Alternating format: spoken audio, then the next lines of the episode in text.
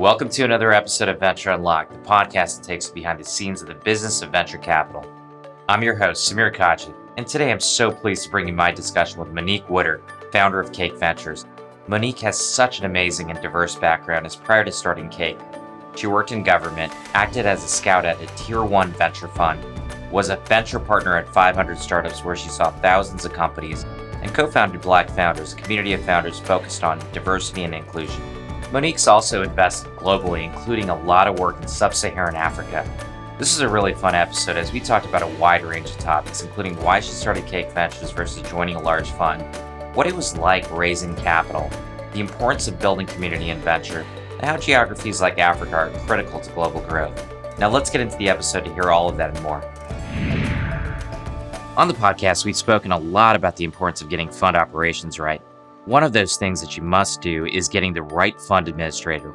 And we're pleased to have this episode brought to you by one of the best in the business in Standish Management, an employee owned company. As the largest provider of fund admins to VC, they currently serve approximately 750 venture capital funds with over 150 billion in committed capital under admin Standish has also been designed by experienced CFOs with a deep understanding of the service needs of both the finance departments and GPs at every stage of the product lifecycle. Standish can also handle all the needs of a finance department so GPs can do what they do best, and that's invest and help entrepreneurs. Check them out at standishmanagement.com. Hey, Monique, it's great to have you on the show. Thanks for having me. So, like a lot of people that come on the show, you've had a very unique and versatile background. You were a startup advisor, you worked in government, and then ultimately joined 500 startups. What catalyzed the journey into venture? You know, I had been an entrepreneur twice. I had started companies and, you know, bootstrap companies uh, because I was living in Florida and there was really no venture capital there at the time, unlike right now. But I moved to San Francisco and in 2008 and I started meeting all these amazing people, starting really interesting companies. And I started with my friends a community of founders and then I started working even closer with the entrepreneurs in our community and, you know, introducing them to the VCs that I knew. And at some point, I sort of realized that I was doing the job of a VC without having the job of a VC. And so then I was like, oh, well, I should try to make my way onto the other side of the table. And that is never a straight line. It's all like, it's twisty, windy, a twisty, windy route to get there. But and I was writing people like cold emails. I wrote a cold email to Kate Mitchell, uh, who is at scale, you know, the GP at Scale, founding partner at Scale. And I remember going up to, you know, some other GPs at like events, and I was just trying to get my foot in the door. And I had sort of been to some demo days for 500 startups and uh, known Christine and Dave a little bit. And so someone from 500 reached out and was like, "Hey, what are you up to? We just want to see like what what's on your radar what's in your pipeline what entrepreneurs should we be looking at? And i went in to talk to them and i said yeah i'm probably going to move on to the venture side of the table. And they were like oh well tell us about that. And um, after a bunch of meetings and getting to know the team there um, eventually they said well why don't you come invest here at 500 and it was sort of it fell into my lap a little bit except for the fact that i was sort of you know trying every door that I could tap on to get into into venture. And I'm glad you brought up the fact about being a founder. I think it was in Miami too before Miami was a thing and that was like what 16 17 years ago. Very different narrative today. But the interesting thing about you joining 500 and you talking to Kate at Scale and some of the other firms is 500 employs a very different strategy. A lot of bets, see a lot of entrepreneurs how did you make that decision of joining 500 versus a firm that does more concentrated bets at the beginning of your career? I mean, I had no choice, right? It's not like, you know, some large legacy firm was like knocking down the door to hire me, but it was a good choice. It was like, it was the right choice for me because I think the folks at 500 fit my personality a lot more than I think, you know, investors who were at large firms that are not 500, right? We were uh, often came from, had an entrepreneur background, super scrappy folks. and scrappy and and fun to be around. And so, you know, I know I got to know Jake and Sheel, who are now running Better Tomorrow Ventures, and Rebecca, um, who is now at Yamaha Ventures, and Chris Neumann, who's at Commonwealth Ventures in Canada. And so got to know like a really good cohort of people. From a strategy point of view, I think that the fact that I was sort of, you know, dumped into this ecosystem where it was like do a lot of deals. It was such a blessing because um, I was able to see so many companies all at the same time. And it is like, it was like drinking from the fire hose. But that's how you learn. And that's how I got a chance to learn a lot about what is a good deal and what is not a good deal and what is a company that could succeed and what is a fa- what does a good founder look like. And just being able to have you know venture is all about getting the reps in. And the more you get the reps in the better you get at it. And so i honestly don't think i would be sitting here as a fund manager today if i hadn't have had that you know high volume experience at 500 startups yeah and i was going to ask you about that and, and i 100% agree with that statement. You need the reps. You need to sit down with those founders, see how you develop a pattern recognition of your own that's based on your own insights. But I also like to ask like when you go through that and I don't know how many companies you ultimately met with and invested in, but what were some of those key insights that you learned from 500 whether it be on the investing side and how you wanted to invest or just generally from a philosophical view were there things that you gleaned from those reps that now you've carried over to what you're doing now, which we'll get to in a minute? I mean, I saw well over a thousand companies in my time at 500, and some of those were in the United States, and some of those were global. Um, you know, I was in in Japan helping the Japan team out for a little while. I was traveling to places like Portugal. I was in Nigeria a lot. And so, one of the things that I think I took away from that is that innovation is happening everywhere, not just in Silicon Valley, right? And I think a lot of other investors tend to think in a very Silicon Valley centric sort of way. And while I'm doing a lot less global investing right now, I do believe truly that innovation is happening in so many more places than we give entrepreneurs credit for, and that there's a huge opportunity to to support innovation wherever it is, whether that's Nigeria or Ghana or South Africa or Indonesia or other places in Southeast Asia. And I think that it's given me a lot of perspective that I can bring back to, um, you know, the more U.S. focused investing that I'm doing now, and with the eye with the eye that like, look, I I'm investing in companies that I hope can be global companies, and what do those founders need to know and be doing today to be a global company in you know seven eight ten years? The other side of the coin that I, I do want to dive into a little bit is as you left 500 which is a decent sized team a lot of people on staff to going and doing it solo you're still seeing a lot of deals you're managing but now you are the, the chief cook and bottle washer and really doing pretty much everything for cake and we'll get we'll get into that in a minute but Tell us a little bit about the adventure from going from 500 to cake. What did you see as the opportunity? And I, I love the name cake. And I know it stands for the three layers of, uh, of the cake and, and your investment philosophy itself and thesis. But tell us a little bit about cake. Yeah, so I decided to leave 500 in 2018 and I didn't have a plan. Um, I had no plan. and a lot of people were calling me once I said that I was leaving and asking me what the plan was. And I was like, I wish someone would tell me. um, and, you know, I knew that I wanted to stay in venture and I knew that I wanted to keep doing deals. I kind of thought that I wanted to start a firm rather than joining another big firm. And you know, that was definitely a prospect that I wanted to take some time and, and, think about. I also wanted to take a little break. I wanted to rest. I had been traveling like crazy for a number of years. You know, Jeremy Liew over at Lightspeed asked me if I needed a book of business to do deals out of. And I said, yes, of course, because I had deal flow, but didn't have enough personal capital to continue doing deals. And so he very kindly asked, you know, asked me if I wanted to scout invest at Lightspeed. So I started scouting investing at Lightspeed. And I was sort of taking a look back at my portfolio and every investment tells a story, right? It tells a story about like what you believe as an investor.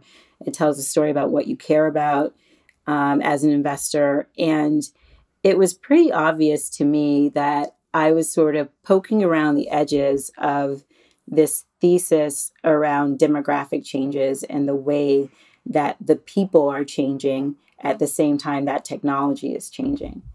And so I really think of demographic change as the thing that is producing a lot of the change today. And it's fundamentally changing the internet user base. And I think that not enough people are, are cognizant of that, not enough people are focused on that. And so I really identified three big changes that I thought um, I could swing at and build not just a fund, but a firm around for, you know, long-term opportunities. And, you know, the first layer of the cake is this massive market around aging and delivering technology to people as they age. So it's everything from helping people age in place and not go into a retirement home or helping people uh, manage their retirement uh, and benefits, or even thinking about what the future of work is for someone as they get older and reach the retirement age of 65 but don't expect to actually retire. Um, the second layer of the cake is companies that will get to billion dollar outcomes based on a mostly female user base. So think Bumble's IPO recently. Um, think Peloton, which I think a lot of people are a bit surprised by. Think Noom, which is coming up for an IPO. Obviously, Glossier is is already a unicorn. There are lots of there are lots of examples, and I think that there's a lot of opportunity there in the private markets still. And then the third layer of the cake is the rise of a new majority where people of color broadly, but primarily Asian, Latino, and African American become the majority in the United States and are already making up a global majority. And so, mm-hmm. if you look at behavioral trends, especially in this last layer of the cake, you know, Black consumers spend more time streaming video, also streaming audio and consuming audio. And you see the rise of Clubhouse and kind of what happened when they when they turned the spigot on for Clubhouse. And you can't deny that Black consumers are sort of moving platforms and influencing adoption of technology. And so I think there's a ton of opportunity across all three layers of the cake. Yeah, so these are based around these large structural trends that are that have happened or continuing to happen, which I would expect and presume there's a lot of different type of companies that you would invest in. And you mentioned, you know, being at 500, getting a lot of reps, then being a scout at Lightspeed. When you started Cake, you're also now fundraising for the first time and going out there, telling your thesis. And for a lot of folks starting off now, they're competing with a lot of people. There's a, so many funds that have come to market in m- many cases, big the fund sizes that are smaller are structurally misaligned with the big institutions. The family offices are opaque. What was that first raise? How much thinking did you go going into the raise, and what did you find out in the early days? I think I had a few things that were slight privileges, if you will.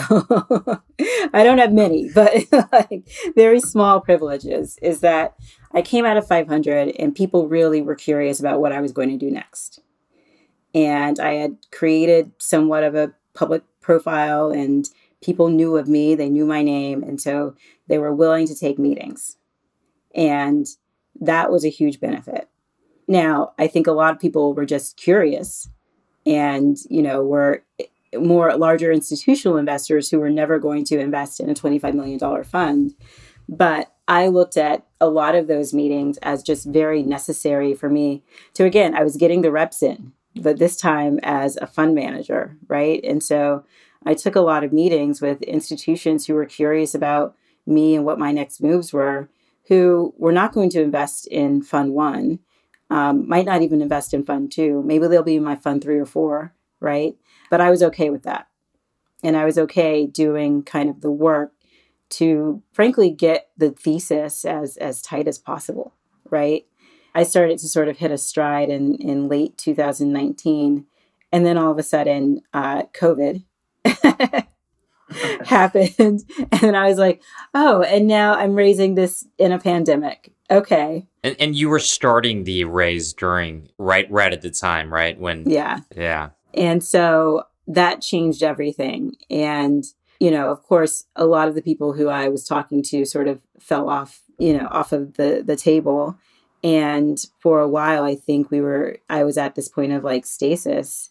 And then all of a sudden, George Floyd happened in the middle of the year. And then that changed the trajectory of different people who wanted to now talk. But I think what ultimately ended up working was that I got a handful of individual investors um, who I had been talking to for some time. Ed Zimmerman has been a long time supporter. He was very early committed to the fund. And then I got a few GPs of other funds who committed to the fund. And then I got a few, a couple family offices. And so it just started to sort of snowball. Then I had known folks at, at family at uh, sorry at fund of funds who who did emerging managers, and then those funds came on board, sort of late 2020, and mm. then I did a first close, and then it started to really snowball after that. You're right in that a lot of things happened in the course of 2020 a year ago, I remember having so many conversations with people. This is the end of March of 2020, and everyone felt like we were going to go into this multi year recession. And actually, a lot of the institutions were worried about their public equities and then the denominator effect and not wanting to invest in liquid. Of course, that all changed. And the pandemic, all it really did in many ways from a technology perspective is it accelerated certain trends and people understood it. And of course, the markets bounced back. From your perspective, there was tailwinds and headwinds. Tailwinds in many ways were people were investing, people were interested in your story. You had certain privileges from building a brand. There's still some headwinds in that most people can't get out to the normal conferences. They can't go out and meet people in person. What did you find in the environment of being completely virtual and raising during that time? And what's the best way to, for an emerging manager, to navigate that non institutional market if they don't have those same privileges? Yeah, I think you sort of have to work with whatever you have, right? And people will tell you, like, you asked eight different people, they'll give you eight different ways to raise a fund, right? And there are a lot of ways to come at this, and you have to figure out what's going to work for you. I think what worked for me, um, I didn't know a lot of a lot of high net worth individuals so I knew that I was never going to raise a significantly sized fund exclusively based on high net worth individuals. So I really had to use my background and connections to get into some of those more institutional meetings. And I, I did, and those converted for me. And so if I look at my list of LPs, it looks a little bit more institutional than I think most Fund One emerging manager solo GPs actually look and ultimately that's a good thing because i think the challenge you know fund two is always looming right? And the challenge of having an 80% high net worth or a 70% high net worth fund in fund one is that often they're not there for fund two and you've got to go out to a completely new lp base. I'm constantly thinking of not just fund one but fund two and three. So you know i think i think it might have been charles hudson who told me when I asked him for advice early on, he was like, you know, think of it as you're not just raising for fund one, you're raising for the first three funds and act accordingly. Right. And that's what I've done. I've taken probably more institutional meetings than, than I than I think a lot of people would suggest that I, I would have. But I think I think of those meetings as laying the groundwork for future funds. And I never think of them as a waste of time, even if those institutional LPs do not end up in Fund One. I think there's a, a few layers to this because you're you're right. First time funds and solo GPs. When we did our analysis, this is late 2018. I don't think things have changed dramatically since then. 70% of the capital going into that first fund was non-institutional. That's average. And in most cases, it was 100%, right? And usually the exceptions to the rule were, you know, somebody that spun off an existing shop had some experience, had a track record of investing, you know, at a certain stage with some level of success. And a lot of people look at that and say, okay, well, getting in front of the institutionals, they're not going to come into fund one, may not come into fund two. So I'm going to over index on those high net worth individuals and family offices, really opaque market. But tell us a little bit about those institutional meetings, because I always find those really helpful in institutionalizing yourself when you think about your own infrastructure, as you think about your refining your story, your portfolio construction. Did you find that to be the case in, in your raise? And what did you kind of learn that in the differences between pitching institutionals and those family offices? Yeah, I actually found it incredibly helpful to getting the data room buttoned up, to getting the materials, actually getting those polished and good, and getting comfortable with talking to institutions, which is a totally different conversation than you're often having with individuals for sure, but sometimes even family offices. Um, kind of getting the hard questions around portfolio construction and look, even getting the hard questions around me as the fund manager, because I'm a solo GP, emerging fund manager, so fund one.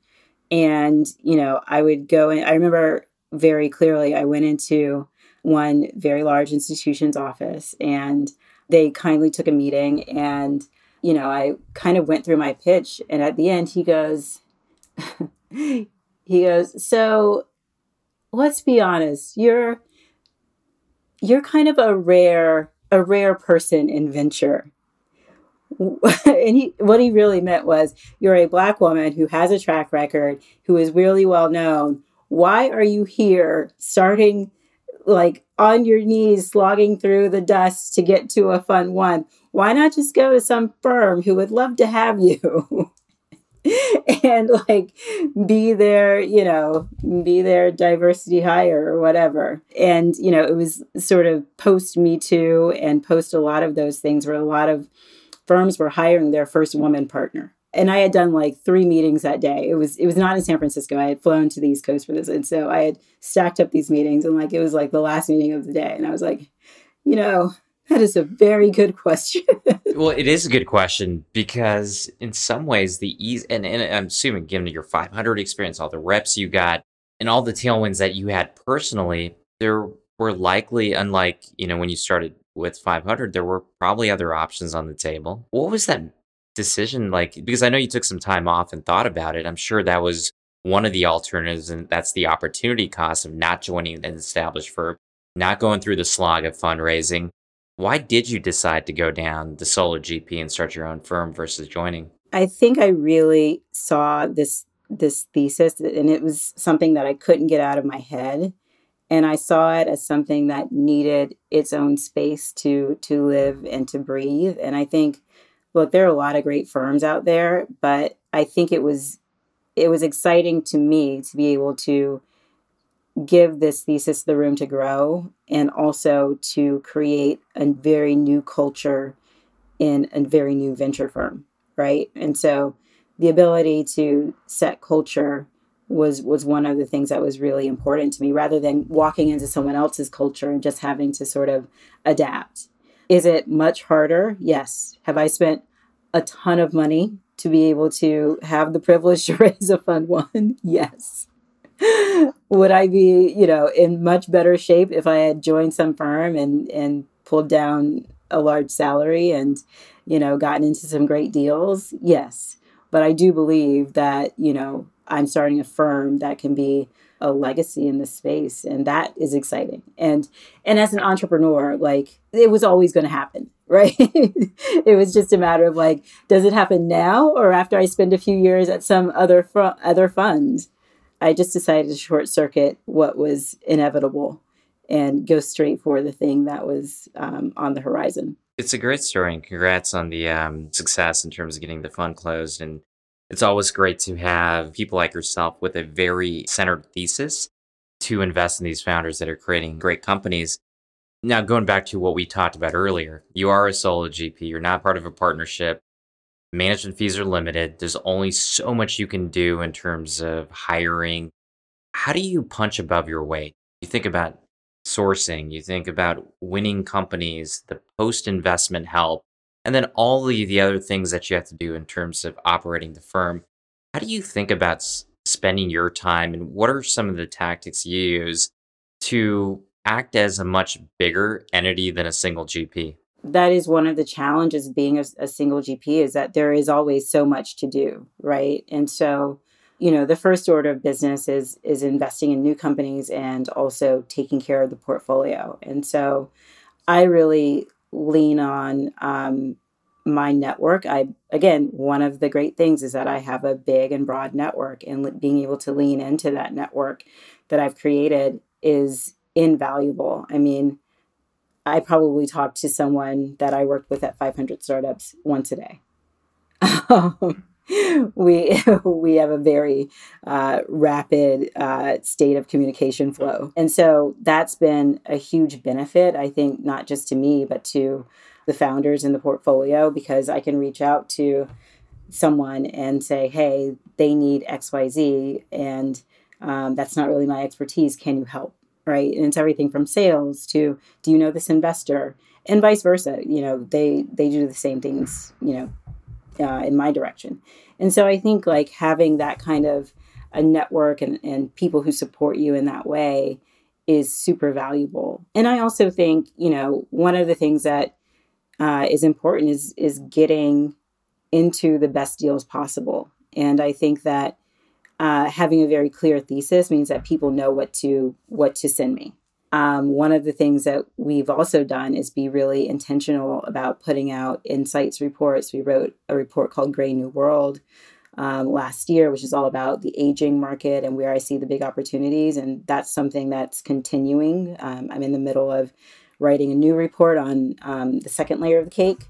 And so those sorts of things are sort of evergreen and continue to deliver, not just when they're released, but over months and months, right? And using those sort of hacks, I guess, uh, or strategies is really the way that I think about scaling myself as a solo GP. But then also, you know, obviously I'm looking toward the tail end of Fund One and, you know, starting to go out for Fund Two and thinking about what the future of, of Cake Ventures looks like from a team perspective. And one of the things that I'm building is, you know, not just a fund, but a firm. And so thinking about who is a good fit to, you know, be another investor on the team and how do we go from 25 million to 50 million to 75 to 100 million, right? And continue to to grow and to scale in the our abilities. I was going to ask you about that in terms of how you think about adding to the team. What are the trigger points? And we've talked a l- little bit about the challenges of being a solo GP in terms of how you spend your time and needing to be efficient, uh, which in today's world, luckily with the virtual environment we're in, we can be more efficient because we're spending less time in cars. That is subject to change at some point. But as a solo GP, it's also great for founders because you are the ones make you're the one making a decision. There's not this long process. So you have the advantage of speed on your side, I think, in many cases. And what you described as having this community around you to fill in some of the gaps and allow you to scale. But at what point do you think it's necessary to bring? Is it a function of the number of companies that you're working on, the number of funds, the size of AUM? How do you think about that? Because a lot of people ask me the question of, hey, I'm a solo GP. It's really hard. Now we're growing. How should I think about adding somebody and when is the right time? By the time this comes out, we'll have done probably three closes on Fund One we're doing rolling closes. And so I think about bringing someone on to fund one at the end of the fundraise. So at the at the final point. And I think that's the right time because we will have enough portfolio companies who will need support from another investor, enough sort of deal flow such that, you know, I don't have to be the one doing every single first meeting. As you scale, AUM is is obviously like one of the key things that scaling AUM is the thing that keeps you or, or helps you grow. And then, you know, how many how many deals do you want to look at and how many deals um, you know, do you want to do in that fund? And so understanding what the fund mechanics are and understanding that if you bring on another person that you can just see more deals, right? And hopefully get into more great companies and that they'll also bring a different perspective. So I think it's it's great that there are people outside of the firm that I can go to for bouncing ideas off of. But I think having someone who is virtually next to you, um, even if not physically, is really invaluable because you know they'll come with different ideas, different perspectives on technology, something I haven't thought about, a different way of thinking about a market.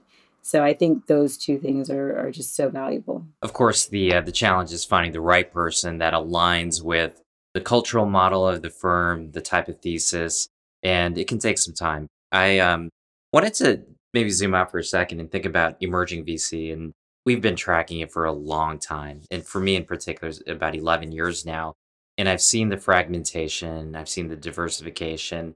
You touched on this earlier, all these different regions that have great entrepreneurial activity, whether it be sub-Saharan Africa, you know, Europe, Latin America, certainly all across the U.S., including um, Miami, which of course is uh, is definitely uh, at the top of VC Twitter right now. But what do you see as the future of like the seed ecosystem in, in particular? Specifically, as you think about you know the solo GPs, you think about region specific and really more diverse managers coming to market. How do you see this the next few years playing out? Yeah, I mean, I think we're in a really interesting time. There are a few different things that are happening. One, you're sort of seeing that small nano funds are just sort of easier to stand up today. And so that's um, created more diversity, I think, in the in the seed market, seed at seed and pre-seed.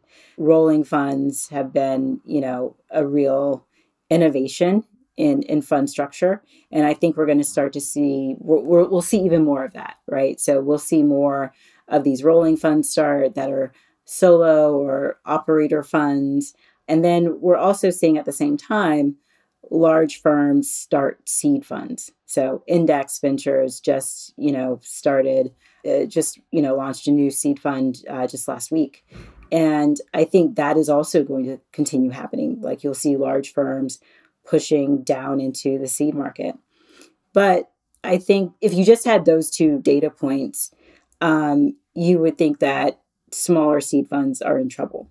But I actually think they're really well positioned because at the same time, you're seeing founders really sort of wait to go after institutional capital in a lot of cases, almost optimize for those smaller operators, lots of angels in around. And I think that's given solo GPs, solo capitalists, operator funds, all of these people a lot of opportunity to sort of punch above their weight class and deliver more than, you know, you would expect their check size to deliver. And so I think we're in a really interesting time period where there's just so much capital in the market and there are so many ways to deploy it that there's a lot of founder choice that that is available and I think that's net good, net positive for the ecosystem. I also think that even though there's a ton of capital in the market, there are also just a ton of startups who should be getting funded. And I think that even if we put more capital into the market, you know, it's not going to fund every single startup. So I I'm very bullish on on where we are right now as an industry, as an ecosystem. And I'm excited to see sort of what new innovation comes out of it. You hear about the top line valuations and how all these companies are achieving these billion or multi billion dollar valuations but it's still a small percentage of the companies. Actually, most founders struggle to raise capital still. And it's not necessarily what media mainstream would lead you to believe. But we are in a very, very interesting point in the innovation life cycle. You know, I've been through two cycles. I was through 99 and 2000 when you had less than 300 million people on the internet at dial up speeds. And then in 08, 09, the iPhone wasn't really even a thing. And then ultimately now you have technology adoption across every vertical across the world. And, and I do think that given all that, the actual funding of companies and the venture industry is actually quite small relative to other asset categories, but it has an outsized impact on job creation and overall economic expansion. So I totally agree. I'm, I'm very, very excited about the next 5, 10, 15, 20 years there'll be market cycles and things happen as supply and, and demand and, and capital markets change. But I completely agree with you. So I wanted to go to our final segment, which is our heat check. And the first question I have you for you is between your experience at 500 to being a scout at Lightspeed to now at Cake, what is your biggest learning as an investor so far? Take this with a grain of salt. I mean, I think that having conviction in a company and being too focused on price was probably one of my biggest mistakes early. You know, I say that as price as valuations are, you know, incredibly high at, at the current moment. And then on the flip side of that, I would say for founders, you know, these are these are very long relationships. So the firm that gives you the highest valuation may not the best, be the best long-term partner. So I think it's it's up to both sides to come to some middle ground where if if I like to deal at at 10, why don't I like it at 20? I, pro- I probably should and do and believe. If I truly believe that this can be a category defining company and that I'm getting in fairly early, you know, I shouldn't be too worried about price. It's one of those things that I've also seen. You don't want to be overly prescriptive and say, this is the top end of my valuation, regardless of my conviction in the founder, in the company, in the market. But at the same time, you don't want to build an entire portfolio where you've gone to valuation drift where you're owning nothing of the companies because then the fund match just becomes too tough. You mentioned one of your learnings and maybe a, a mistake. Invariably, when you see so many companies, you're going to miss on certain companies. You're going to see them and you, you pass. And then later on, you look at it and say, well, maybe I passed for a good reason. But there's other times where we said I passed and I actually learned a good lesson from it. Did you have a company or two that you look back on and said, hey, this was a category defining company or a great company? I missed on it. And I missed on it on something now that I've learned that I wouldn't do make the same mistake again. Yeah, I would I would definitely put Flutterwave in that category. I didn't feel that we could write a big enough check for the evaluation that they were at when um, we saw the deal come out of YC. Now we should have just done the check size we we could have done and at the that at that valuation um, because it's gone on to be a great company and and one of Nigeria's really breakout firm companies. Um, and so I think that's where I learned the lesson that I just told you about. Having been in the business for a long time and talked to so many people, everybody has that. In hindsight, it's easy to say, "Hey, look, I should have done that." For me, I've I've always looked at those anti portfolios and said, not necessarily who you missed on. It's did you learn anything from that miss? And it sounds like when you have conviction, go all in. Don't worry as much about the the valuation if you can justify the potential upside, right? I guess my final question is related to everyone I've talked to has somebody that is their Sherpa or mentor or a group of people that have provided inspiration do you have somebody in the investor community that you aspire toward, you look at, and you really have learned a ton from? Who is it and, and why has this person been so impactful for you?